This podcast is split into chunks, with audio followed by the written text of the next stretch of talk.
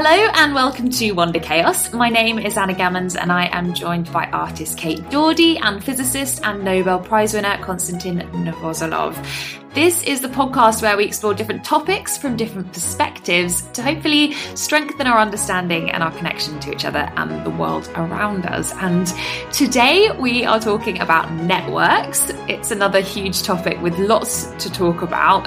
Kate, Kostya, what are you thinking when I say networks? Well, I guess network is uh, a, a set of interlinked objects or or ideas, and probably the most interesting uh, feature about networks that when you touch or change the uh, one of them, you would it would create a response, but it's very difficult to predict where where and which what kind of response you would get. It can get some uh, some response in the immediate environment or really far away, and that's why those this long this long distance uh, the uh, this non-locality is very interesting about networks. Uh, I think of like a sort of stringy blanket. For me, it's a very sort of visual thing, and um, uh, and I think of strength. Um, and uh, and actually, I think of things that you can put inside networks and sort of hold hold up huge ideas or huge concepts of um, uh, things like society that is formed of various networks and systems that that that make it that, that make the possibility of individual happiness, I suppose, appear.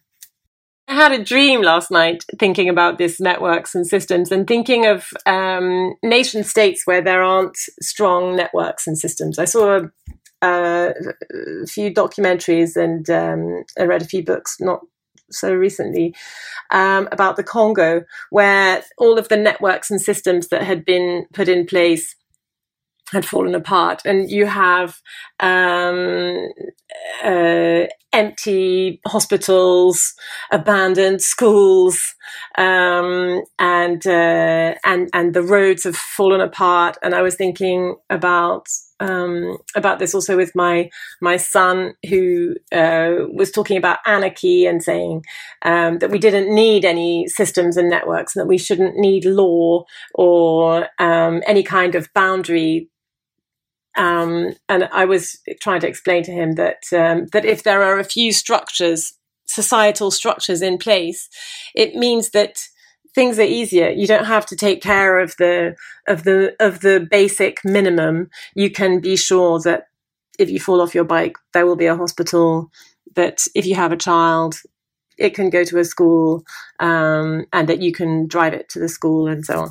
And um, uh, And I and I guess I was feeling a bit disappointed in myself for becoming old and conventional in my thinking, I suppose, with regards to this particular subject. I think it's a good. I think it's a good place to start, because uh, so how do we build a network so it would be it would be stable? So I guess there are certain rules how you can build how you can build it, and it can be either stable or you always need some um some uh juggling to support it, otherwise it will it would it would fall apart. And I mean the this uh, the the story with with E U, since you are in Greece and Anna is is in is in the U K, so things are constantly needed to, to to be supported. Otherwise, there is there are always forces which we, which pull this network uh, apart. At the same time, we know there are friendship networks, friends net, networks of friends or families networks, which are extremely strong. So I guess if you build your networks on some natural things, which are natural for for human, like love or or friendship. I, I know I'm a little bit um, I'm a little bit simplistic here, but I think it's it's actually true. So if the pillars which which we build the networks on upon are really rooted in our feelings, in our in our D N A, in our uh, in our morale is probably the wrong the wrong thing, but uh, but in our uh, in in our ethics. nature. Mm. Well, ethics again. I'm I'm not sure if that's if that's enough. I think nature is more robust, like the love the love to your uh, to your family members is more than ethics. Is is is more on the uh, in your in your nature. And I guess friendship is also. It's partly ethics, but it's also it's, it's also nature. So those networks are more stable. What do you think, Kate? Mm. Uh, definitely, yeah. And um, and and things that go against your uh, essential uh, human nature um, are difficult to understand and and difficult to and difficult to stick to, of course. Which is um, I don't know. As having been brought up, Kostya, in Russia. During your childhood, did you feel, um, how did you feel about the system that you were brought up in as a human being, as a as a child? Did it did it occur to you, or was it just there? Took it, you took it for granted? Well, Kate, I actually I have a very strong opinion about this, and, and, and that's why I'm trying to separate the ethics and, uh, and and human nature, because of course the communist system or the socialist system is extremely ethical, right? So just uh, it's it's probably the most ethical system you can you can imagine. But unfortunately, the experiment, which lasted what seventy years, turned out to be unsuccessful. So it wasn't stable. And we see that those those experiments because it didn't acknowledge some aspects of human nature. Which absolutely, is... absolutely. That's so. That's yeah. uh, that's why I'm I'm really I'm I'm really trying to make a difference that those networks, which are built or systems, indeed, as as Anna pointed out, uh, which are built on the on which take at least take into account uh, human nature, are more. Are more stable, but it's actually very interesting that, that you asked, because I remember myself when I was um, five, seven, maybe ten, ten year old, and I remember how proud I was, and I, I, I could wake up uh, in the night and think, "Gosh, why I'm so lucky? Why? Because there are." Black people in United States we, who don't have enough food, and I am. So, what would happen if I would were born in the U K or in in the U S in the capitalistic system? So we were so brainwashed that I was I was so um, not even proud, but feel but felt lucky that I was that I have everything here. It's the happiest country in the world, and. And I and how could I be even more happy? And and and uh, why? What what did I do in the in the past life to deserve it? Even though I, I knew that the, the, the, there wasn't a, a past life, so it was really really interesting that uh, this you know, propaganda brainwashing. With I mean, the childhood of of of of any. Of any child is is of course the happiest time, right? So I guess you had the same, hopefully. No, no, you didn't. You you didn't feel that, that you live in the in the happiest family and in the happiest time and in the happiest no. country. This, uh, clearly, U K turned out to be more stable than uh, than U S S R, but uh, but but at the same time, your feeling was the opposite. Yeah. Kostya, can I ask you what your network was? If you were to describe your network growing up in Russia in terms of your family dynamic, that how did the network work? I think it'd be interesting to hear what, how you describe your childhood network. Well, I guess the the reason I felt because uh, I felt that way is because my my network was very limited, and I saw. A very plainer structure of the society, so we all had roughly the same, and those, and so there were very little, very little differences. So some people could afford a car, some some people could not, but that's it was like small, small, small differences, which of course in your mind would be inflated out of out of proportion. So, and I guess uh, this this equality really brought. Uh, Came with the with this fact that I, ha- I had a feeling of this very stable society, and being very sure about your future, because you everywhere you could see it was it was the same. And in your childhood, you don't need much, so you you took a you, you took a stick. You, you pick up a stick, and it's your it's your gun or a horse or a or a hockey stick, and and that's that's all uh, that's all you need. So up to until a certain time, you don't you don't feel a need for for anything else. And once you you grow up and you need to, again, human human nature, I guess, picks up and you want to stand out, and then you see this glass cylinder which through which you cannot you cannot um, you cannot punch through. So then then this uh, this illusion start to start to fade. So Kate, what what was your network around? I, I guess the uh, the uh, the this difference in the society. And you could see the the poor and the wealthy and the uh, and the commoners and aristocrats. So you could you could see many more. That, that made me feel very uncomfortable. I felt like society was very unjust uh, when I was a child, and I just felt really. I felt like I didn't have a network. Actually, I felt uh, really. I felt really alone, and. Um, And uh, and vulnerable and kind of lonely. I guess that's what made me start making things all the time. I just made things. So they used to uh, give me loads of things to sew. So I sewed a, a lot, and I made like um, villages and uh, and kind of I just made made things. I'd make like little towns in the garden out of stuff and in my bedroom and things. And then um, I suppose this has become like really personal. I, we were talking yesterday with children how I was quite religious. Um, and so I talked a lot to this picture that I had in my room, which I still have in my studio. And um, uh, and then I went to boarding school when I was ten.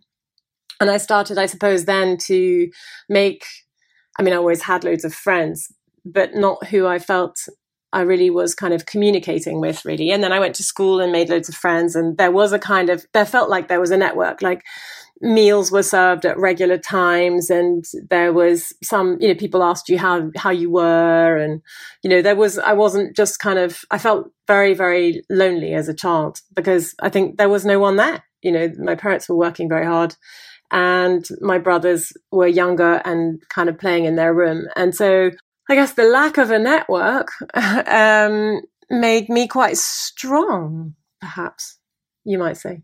No? So, so Kate, can I just make a, an observation here? Because I think we we we came with an interesting observation about networks, that when we think about networks, they're horizontal. They're never vertical. Like in my case, I had a lot of people on the same level, and that's why I felt that there is a network. In Kate's case, people were in different strata, and it immediately feels that there is no network. So for some reason, when we think about networks, they're always horizontal. The hierarchical structures are not networks. I don't know why. I, I, I don't know why, but it's, uh, I mean, of course, in, in science, you would probably think that, uh, I, uh, actually, I need to, I, I, I should admit, I'm not, I'm not really well prepared here, whether, whether there is a different, uh, a different, um, name for networks with, which are hierarchical and, uh, and, and, and which are not.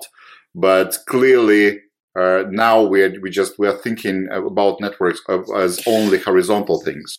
This is this is really interesting to me that you guys both said initially when we started talking about networks. You both went to the kind of family environment and also the sort of biological social need as humans to have networks, because our lives are just made up of little mini networks. And I thought it was a really nice way to start, because these are things that your most valuable networks, your family unit and your friendships and the things that, you know, your context and the network of your context. Um, I suppose there are hierarchical networks that are negative, perhaps, networks It d- d- depends how we define network. And clearly you two have both defined a network that had an impact on you in a kind of quite profound way. Perhaps yeah. a vertical network is a system. Well, I guess now as we start talking about this, I really, I really feel uncomfortable because I'm sure that people, uh, there are lots of works in mathematics. What happens if you have, if you start make uh, certain networks, uh, certain nodes in the networks uh, higher priority? What there should be some some observations about this. Of course, um, we know what happens when we start to make some connections higher priority. So that's how artificial intelligence operates. So you you select certain passes, and that's how you make a decision. So that's the the very basic about artificial intelligence. So you just when you train a, a network, you you choose certain passes. Certain connections, you strengthen them, you make, you give them higher priority, and that's how you how you teach the, the, the system, and that's how you you can use it later on. So that's basically all you need to know about about uh, the artificial intelligence. But whether whether it's uh, whether it will be different when you put higher priority for different nodes, that's uh, like. Some people are more in, more important than the others. That's uh, that's a different that's a slightly different story. I'd love to go back to, you know, you mentioned um, your childhood briefly. Um, I know that you're religious as well, and and and you know that is very much considered a network. Do you, do you feel you have a network in your faith, and also do you think that that was a comfort to you when you felt that you lacked a network? Oh, definitely. But also, I, um, I literally, um, I mean, I'm not sure if this is a great subject for the podcast, but, um, but, um, but I, uh, I very much, I sort of rested my existence on this, really. Because, um, because I literally, I had this picture that was by my bed. I was literally talking to the children about this yesterday, and they all got a bit kind of like alarmed and sort of started staring at their plates. But um, um, uh, yeah, I had this picture, and I talked all the time to this picture, and uh, and it was a it was a very kitschy picture of um, I think she's called Margaret Atwood. No, it's not Margaret Atwood, but anyway, a different artist, so Margaret something. And it was a picture of um, uh, all things bright and beautiful with the words written out. And I'm sure that most of my work is based on, on this, on my relationship with this picture when I was a child. And um, uh, and I talked to, I suppose, yeah, my.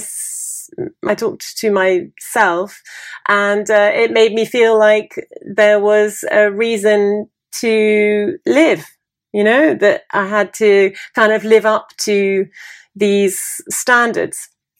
And then, but in a really nice way, I felt like that system, as it were, um, loved me, and that therefore it would be all right in the end. And that, um, that I, that I did have some backup, as it were, whereas I just felt uh, so lonely. And so, and now um, uh, I don't, uh, who do I talk to about my faith? Uh, no one really. I, it, it, but it's just there for me. So I read books, and um, and uh, and when I went um, and uh, uh, thanks to this tent thing, this uh, this tent thing that really did sort of change my sort of life. I went around and met lots and lots of people who had a very strong faith, and um and felt a real sense of brotherhood and network with those people, actually, I think, much more than maybe with other people, being also um fairly shy, um and it being quite an intimate subject. It's not one that I ever really kind of bring up with people who aren't sort of advertising themselves as people who I could talk to about that.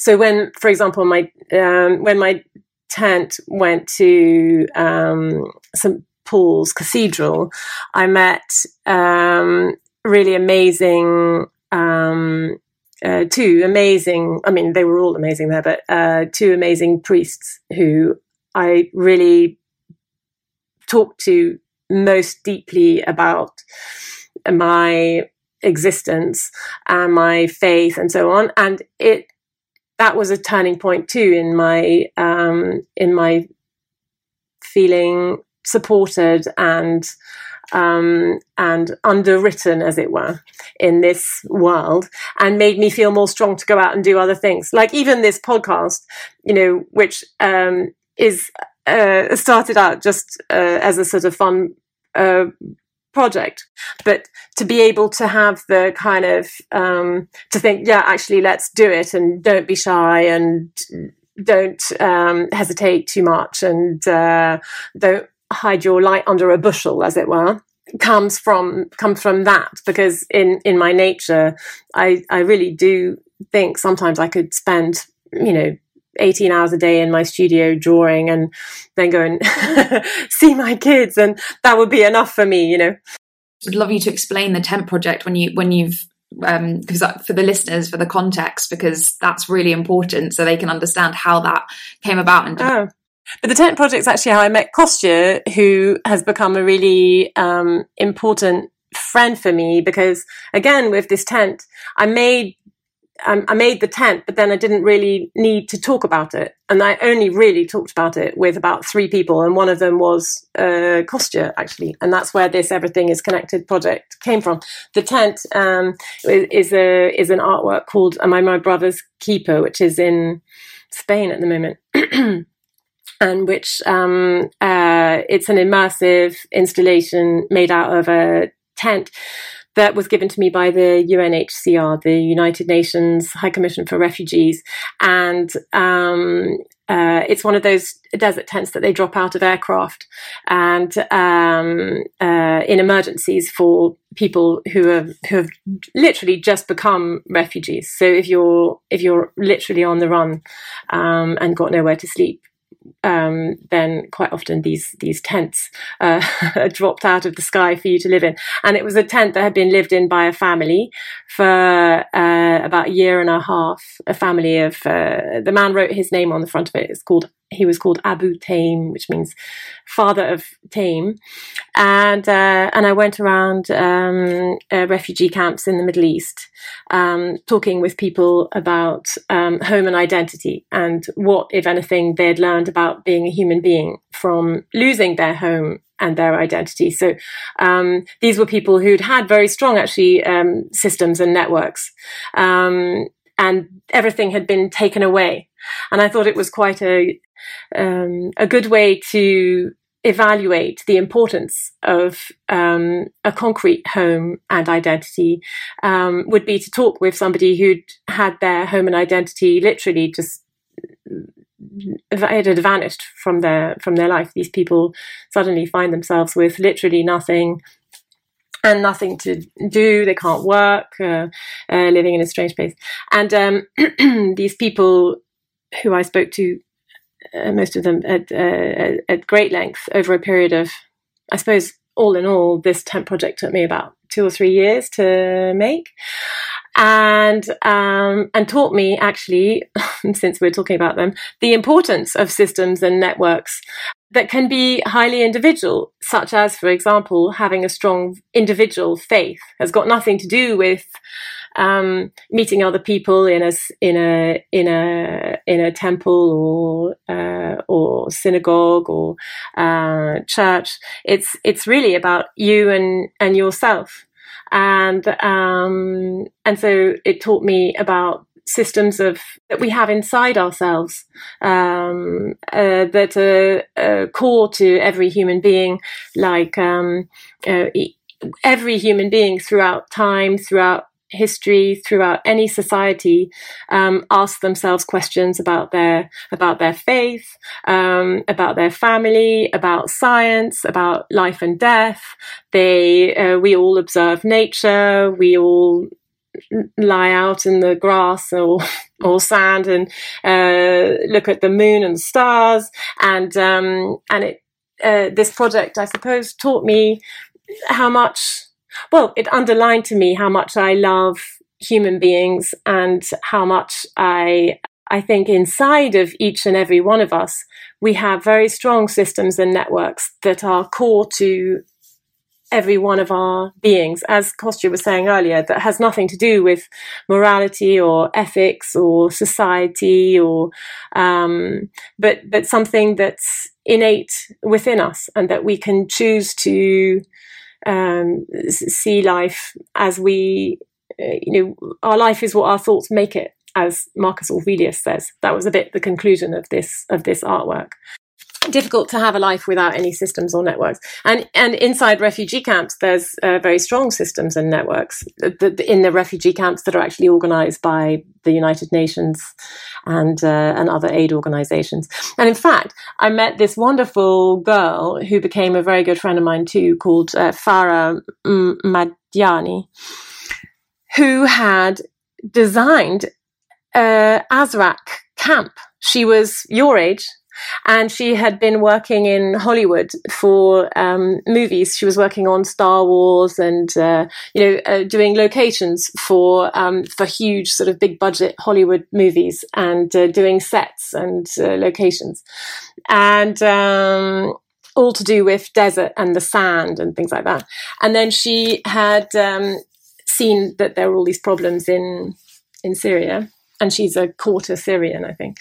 And she gave up her job and went back to, she went to Jordan, where she'd been born, and uh, got a job at the U N H C R, the High Commission for Refugees. And she literally designed a city. You know, um, it started, Azraq Camp started out, there were six families. And in the end, Uh, at one point, there was something like three hundred fifty thousand people living in this camp, that um, that she sat down and on a piece of paper drew and drew out all of the networks. So the electricity, the different, uh, there were twelve different sort of quartiers. Uh, she she drew out where the schools would be, where the hospitals would be, where the uh, offices of the different aid agencies would be, um, different community centres, shopping.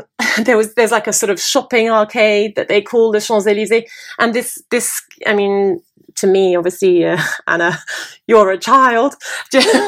You know, this girl, you know, had had just, you know, created uh, out of the desert um, uh, all the systems and networks for a fully functioning city that went from from I think in the space of three months they built this city. And uh, yeah, so it it also teaches you a lot about what, what do you need, what's the bare minimum, you know, um, uh, all these different um, weird things about sharing Kostya. So um, uh, where, for example, if you if a company gives soap to a refugee camp, uh, and and there's I don't know two hundred thousand units in this camp. Um, but there's only one hundred fifty thousand um, bars of soap.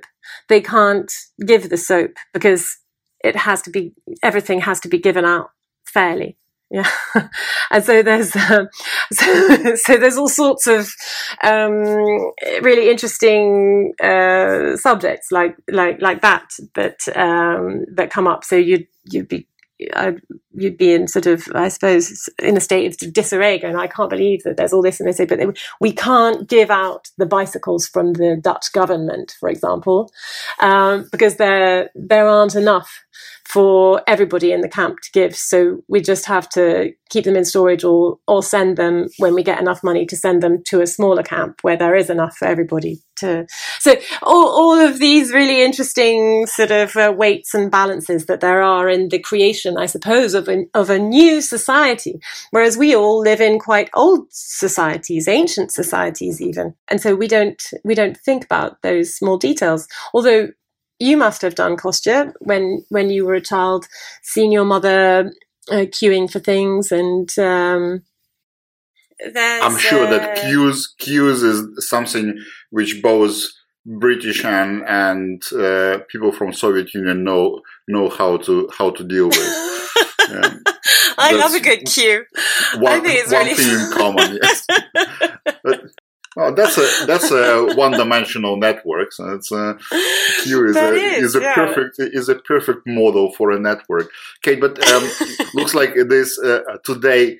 Uh, podcast turns into an interrogation of Kate. I'm, I'm, I'm really curious. If you're not comfortable, just, just blink, and Anna will ask the, the next question. So, but, uh, but uh, when when we talk about religion, church is a network, but religion, religion is very personal. Is it? Is it still a network for you? Uh, I, I didn't go to church for a very long time. Um, uh, and so f- for me, uh, the network of the church, I haven't, I haven't really kind of gotten into that. We, I used to take the children to church when we were, when they were very small. And there was a network there in that um, there was an old lady, for example, who uh, fell, and uh, and another person came and asked me if I would pick her up and bring her to church on Sunday mornings. And so I, I suppose that was the sort of uh, idea of a network. But I never, because I was there with very small children and it was a very early morning service, um, the, I suppose the sort of, if you mean social network, um, wasn't really, um, any kind of an aspect of, of it that I understood. There was a, a priest who who I really loved, who was a great sort of theologian and a very, very uh, dear friend, and he um, and he died. And after he died, and then I went, um, I stopped uh, I stopped going to church for uh, for a long time. Um, and I only started going to church again after, with Saint Paul's actually. Um, so no, see, that I, I, network, I, I, mm. no, the, the what I material network, as it were, it's the church's manifestation.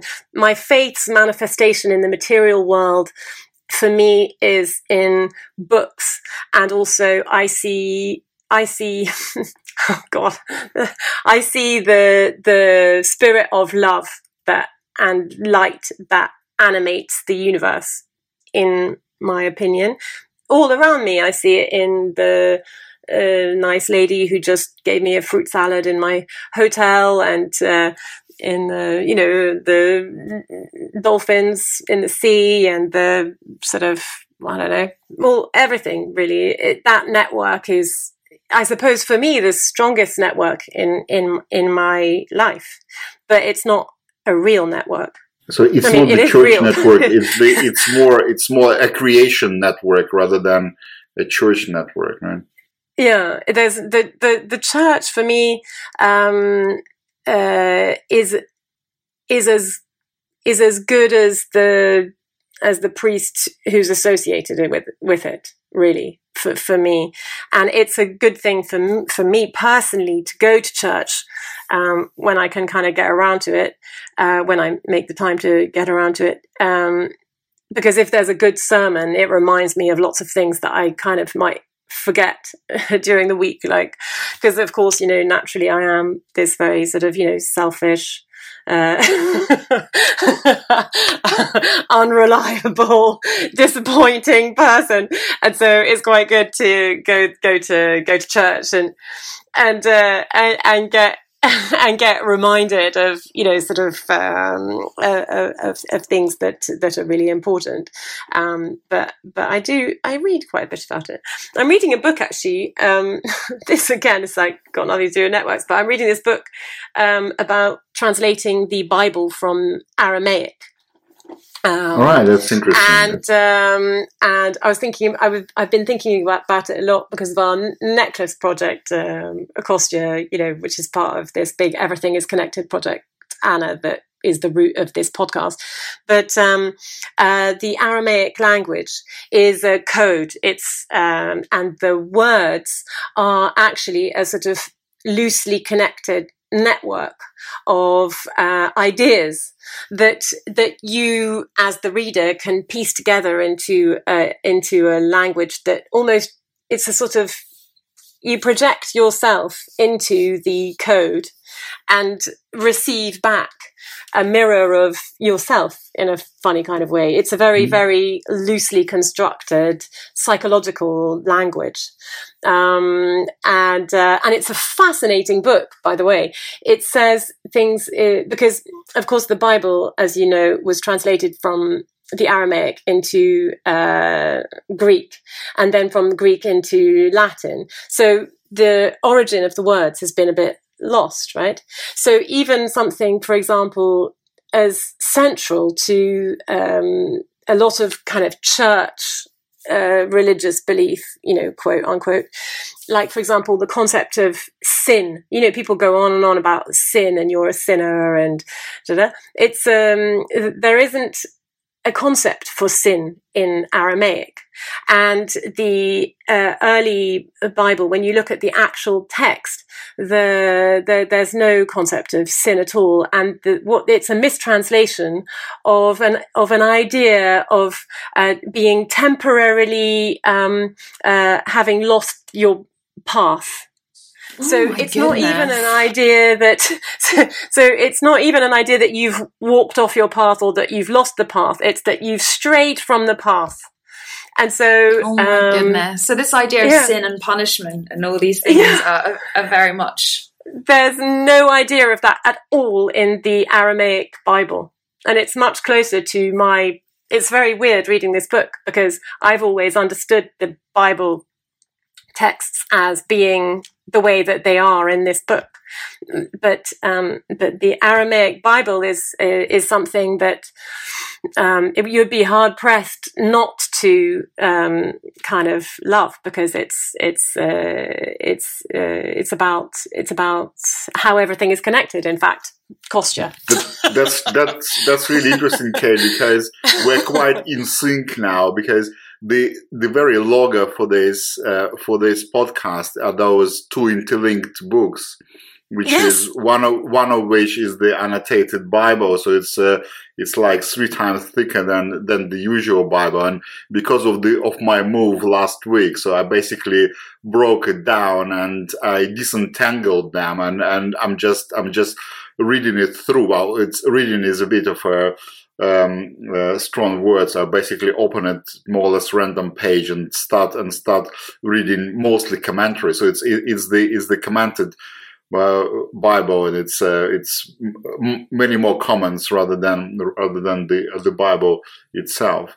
So it's quite. Oh, wow. Who's I, I agree. On it? It's I think it's the it's it's the Oxford edition. So it's it's the uh, it's the collection of. Uh, it, it's a group of Oxford uh, professors. It's it's quite an old, uh, I think it's the beginning of the century book, so it's it's quite an old one. Just gonna, I'm gonna politely steer this to you, Kostya. I'm going to shine a light on you now and say, can you talk to us about scientific networks? Because there are a lot of them. I've got some written down, but I'm fairly sure that you could probably describe a few yourself. You don't need me to do that. But yeah, can you describe your, the way that you operate your scientific network, and, and how maybe science operates in its networks, because this is a whole topic in itself. Well, it is, uh, and of course, science uh, is never is never done uh, alone by or uh, by by single individuals. E- even though we see that we we assign the the breakthroughs to a particular people, uh, to a particular scientist. So, of course, yeah, as Newton said, we're standing on the on the shoulders of the of the giants, right? And you always can trace some of the ideas to to to works of uh, or of of other people. And what is interesting and um, exciting is that very often similar bright ideas they they come to different people more or less simultaneously at the at the same time. So it means that uh, for me it looks like there is a network of ideas which just wander around and then uh, strike uh, at at at certain places, and people. I mean, of course, it's you need a very bright mind for for a discovery, but in fact, we just we just carriers of ideas, or just uh, we just express ideas which are which are out there uh, uh, in the in the network. So, in that sense, when we praise people for discovery, uh, it's uh, it's of course true that uh, lots of people made made important contribution, but in fact,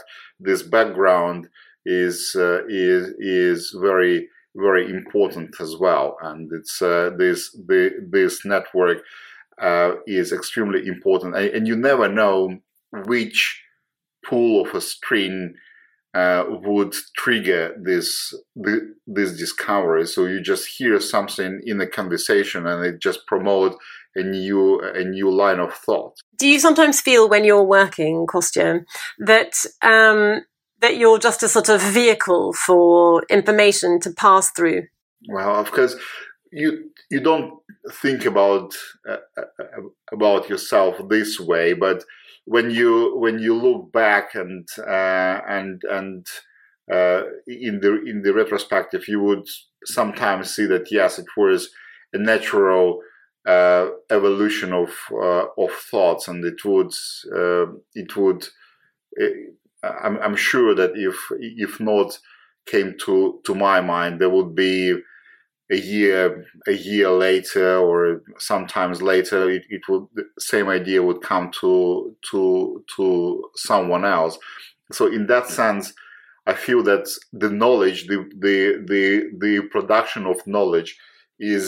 Uh, Is just is it's like a river from from which we are just pulling, and, and we and we are boats inside of this inside of this river, and and it's uh, it just going it with with its own pace, and we and we are picking up things uh, from it. So in a sense, yes, you're probably right. So we are we are weak, although of course no scientist would ever admit that we're only vehicles in the in the in the in the, in, in the natural development of, of things.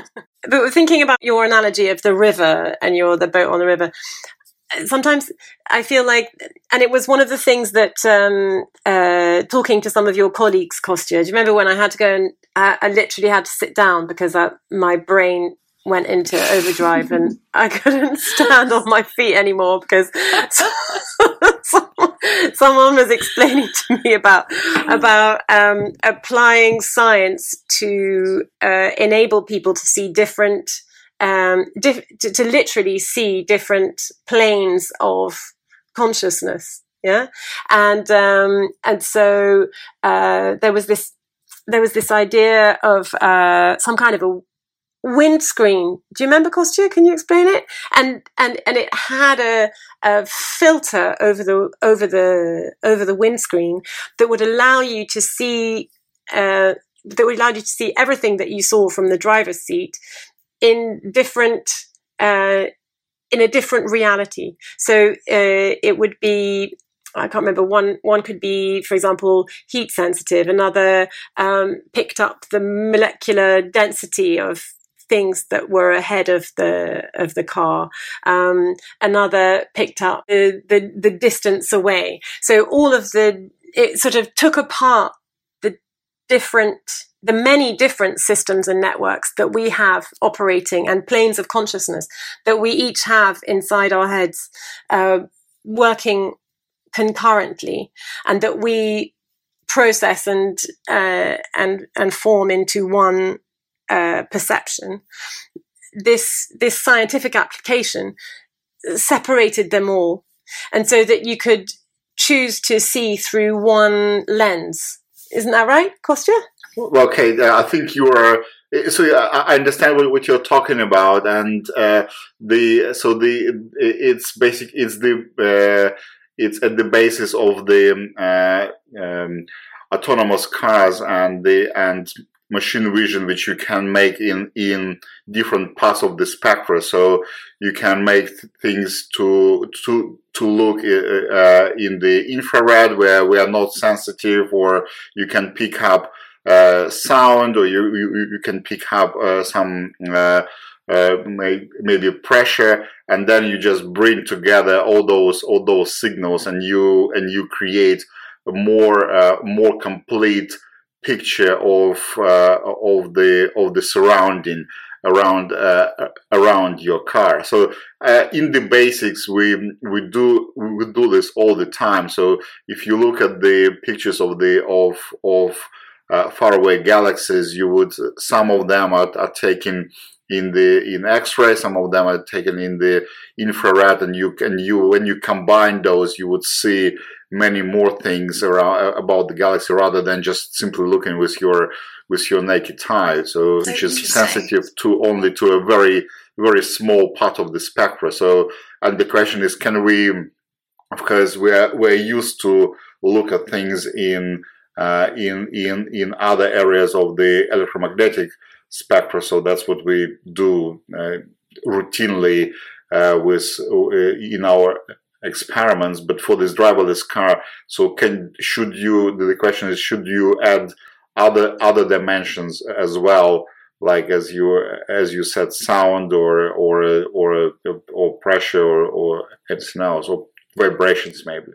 But don't you think maybe that um, if there's all these different layers of perception and different planes of consciousness, um, that um, that that what makes life, I suppose maybe perhaps the really memorable or magical moments or discoveries in life, and maybe when we kind of slip into another plane for a bit and then kind of report it back into our usual plane. And isn't that something that we're all looking for, even when we get into a conversation with someone? Like, isn't that what's so interesting, like talking to another person, and then, you know, if I show you, I don't know what, like this, you know, and I can't show it to you, is it that thing, which isn't very interesting, you know, what does it make you think of? You know, it's just fascinating. Listeners, that was a, I think that was an earphone case. It's uh, how our consciousness uh, combines those those things in, in the inside of our brain. We don't know still. How does your scientific network work, Kostya? You were talking about this earlier, and it's so interesting that the, the networks that you have on a particular project, for example, and I know there's things you can and cannot say to do with this, but in a, as a scientific kind of collaboration and a network, can you talk a little bit about?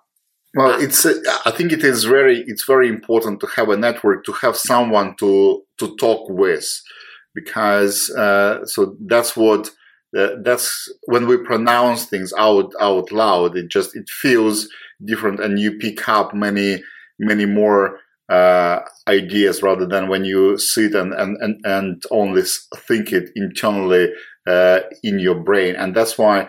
You really uh, try to create uh, a network of people with whom you can talk immediately, and it's more. It's actually more important if they're right next to you, because you, the ideas come instantaneously. So you just you need to walk into into in, into their office and and talk, and it's uh, it's it's really it's extremely important, and and uh, if you have people from different backgrounds on the same floor, to uh, which uh, when you can walk in and start start talking and ask, please find a a, a, a mistake in my line of thought. That's it. It would be very.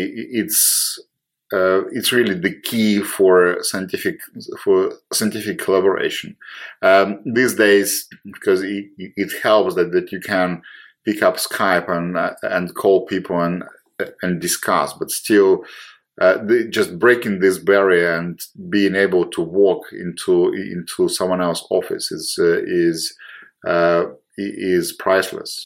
Yeah, and this whole thing about like social media and people sort of saying, oh, well, people don't need to talk to, to see one another anymore. I mean, we've just had this lockdown and everyone's been sort of self-isolating in their families and so on. And um, and I don't know how you've all found it, but but I don't think that seeing someone on a screen is a good sub is a is a is an adequate substitute for actually seeing someone, because there's always this idea of, you know, like a sort of sword of Damocles kind of hanging over the conversation, which is that the person's going to hang up. And I know, of course, when you go and see someone, it's going to come to an end as well. But but it's so real, and it you're so in the present when you're actually uh, with somebody. Um, uh, People don't sporadically it, walk away in the middle of a conversation, do they? Yeah. If you're just having a conversation with them.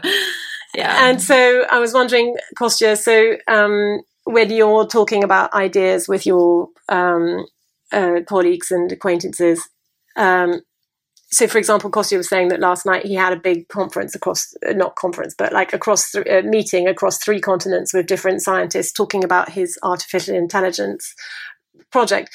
Do you feel, Kostya, that if you had all been in the same room, would the fact that no doubt at sort of at some point somebody would have gotten out a bottle of Crimean wine and and ordered a pizza might have um, might have changed and perhaps deepened that conversation, or is that?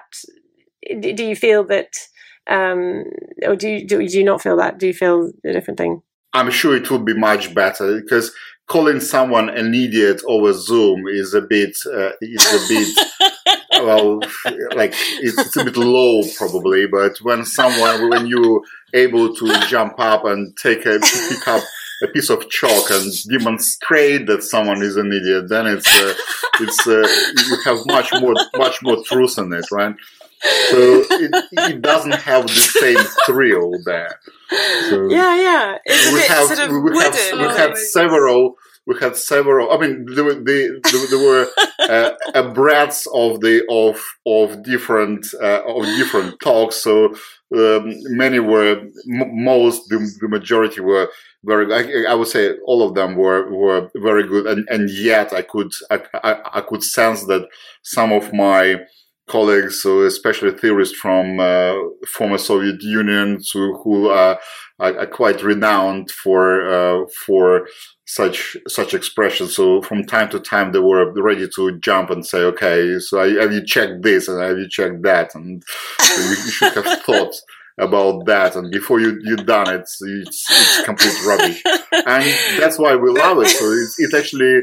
It's just uh, calling some strong words and some so sometimes make make the conversation um, uh, m- much more th- smoother. My final question to you both, because I think it's so important that we cover it. It's a huge part of our lives now, uh, our social networks. And I I don't know how active either of you were. I know, Kate, you are active on social media. Um, I am active on social media, both for our jobs, really.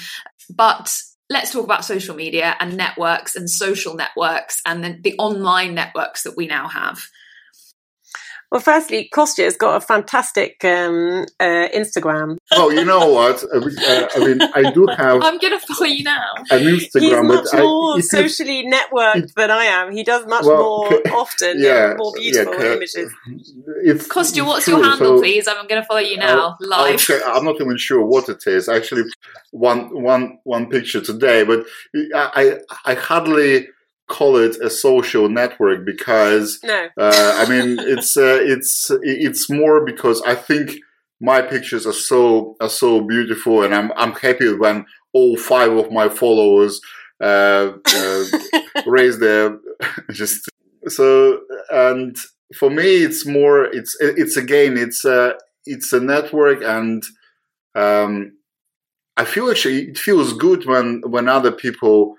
Uh, say that yes, it's uh, it's uh, it, it's a nice picture, because I know uh, deep inside that one picture is nice and one one picture is not nice. But for some reason, I don't know why, I need an approval of the of the network, and it's uh, I, I don't think it is logical, because logically I know that the that picture is good, but it is some. some deep nature that we need approval of the community, of the network. Uh, and for me, it's more, it's more research into, into our, our mentality. So why, why we need, why we're so dependent, why we're so unsure about, about ourselves. Why are we so dependent on those networks? Well, social structures and, and being, uh, quote unquote, you know, socially appropriate is an evolutionary thing, right? Like we need to fit into society, otherwise we're outcasts. And then if we're outcasts, we don't get shelter or food or all those things. So fitting in becomes part of why we exist. Do you think it's dangerous though to to to open yourself up to the quote unquote approval of the world? Well, I think it is. You need to be, if you uh, create social network, you need to be strong, because any any network requires work. So there is no, you cannot be part of a network and not accept its rules. And when you accept rules, you you have to be prepared to to limit yourself in uh, just to give up and uh, surrender some of the some of your of your privileges. You get some privileges, but you have to surrender some others. And um, you need to understand this balance, and you need to be prepared to to make a conscious decision uh, to step out of this of this network. And if the if the network is such that It, that you cannot, that you are so weak that, that you cannot step out of it, I think it's uh, that's when the the danger appears. I, I can close my Instagram tomorrow. That's uh, or today, so that's not a problem at all. I'm sure I can I can survive without that easily. So, but um, I would be I would I would really start worrying about it if I if I. if I won't be able to do to do so. Do your girls have yeah. social media? Uh, not that I know of. Kate, what about you? Um, for me, uh, social media, uh, I have an Instagram account. I put a picture on it, I guess, I don't know, every three weeks or so. I look at it every day. Um, mostly... Mostly, I I follow really interesting. Kate, sorry, I, I don't understand. If you put a picture once every three weeks, why do you look at it every every? Ah, because every I feel day? I have to put a picture in order to be able to look at other people's pictures. I feel like that's kind ah, of. Are you actually, she has to pay the personal tax. People's picture, all right? Just, yeah, I'm only so I'm I only love. interested in mine. So just. Oh really?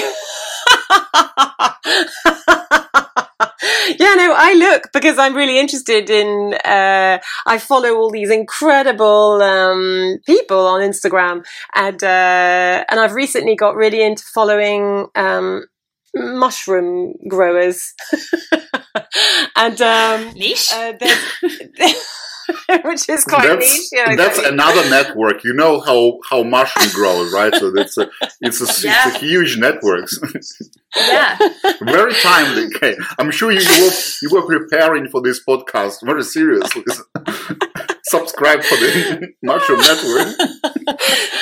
But, but mostly, actually, social media makes me personally half inspired and uh, and thrilled to see all these amazing things that people are doing. But then also almost, you know, every other time I put down my social media and think, gosh, I'm really like useless, and um you know, my children don't have matching t-shirts, and uh and I wasn't invited to that place, and look at that person, they're so talented and I'm not, and da-da. And so I think that um on the whole uh social media doesn't make me feel good, so I, I look at it for about five minutes a day, and uh, well, and always look at Kostya's with great interest because they're so trippy. Yours is a really trippy Instagram, by the way. So, so that's you see, that's the uh, the network, the Instagram network is stable and makes you happy with this horizontal. The one, the moment you get really bright.